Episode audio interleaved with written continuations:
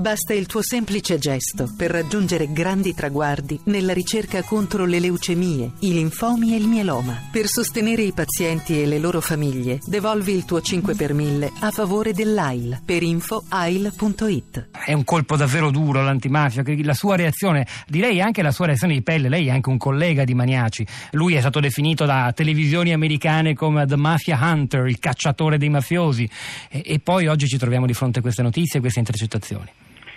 Sì, e questo è un insegnamento che insomma bisogna, non dico sempre prendere tutto con le molle, però mh, rimanere coi piedi per terra e sempre freddi di fronte alle situazioni, anche quando paiono molto chiare. Purtroppo la storia eh, della mafia e dell'antimafia, ma io direi anche di tante altre cose, adesso penso al processo di Mafia Capitale, quando si è scoperto che per esempio un ex detenuto modello come Salvatore Buzzi, che era appunto incensato e portato come esempio da tanti personaggi della politica o da tanti altri, e diciamo poi si è scoperto che quantomeno per sua stessa ammissione faceva corruzione, poi l'associazione mafiosa si vedrà.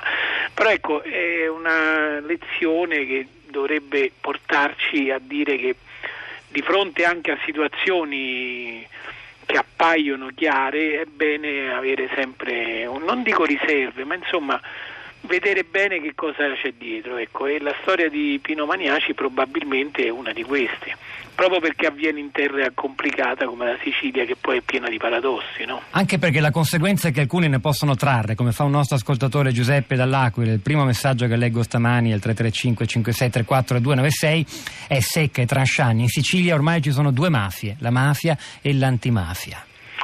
Sì, questo mi pare un po' esagerato, certo, definire adesso la mafia dell'antimafia. Insomma, c'è certamente chi intorno a quello che, come tanti fenomeni, diventano un business per certi versi, diventano un modo per affermarsi, diventano una vetrina, e chiaramente la mafia è stata una è una realtà criminale che ha segnato la storia di questo paese, in particolare venticinque anni fa con le stragi eccetera. Ha creato questo movimento, per fortuna, dell'antimafia, che a sua volta è diventato una vetrina di cui qualcuno ha approfittato. Questo è, non dico che è inevitabile, ma insomma è accaduto, ecco. E su, però non è che con questo si deve generalizzare, bisogna fare attenzione, come dicevo, a ogni manifestazione, a ogni fenomeno, e poi bisogna eh, prendere spunto da questi paradossi che ci sono per giudicare tutto con eh, il dovuto distacco. Eh, se adesso pensiamo che l'avvocato difensore di Maniaci è Antonio Ingroia, che fino a due anni fa era il collega di quelli che oggi accusano Maniaci, uno può dire che è una dinamica eh, fisiologica, no? Quello ha smesso di fare il pubblico ministero, adesso fa l'avvocato e lo scenario si complica. Si Ingroia era con noi poco Però... fa, prima che la raggiungessimo al telefono. Bianconi eh. era su un aereo, non abbiamo fatto tempo a chiedergli eh, come commenta l'operato dei suoi colleghi, però lui ha detto, ha le... detto. ho letto tutte le pagine e non mi convincono affatto.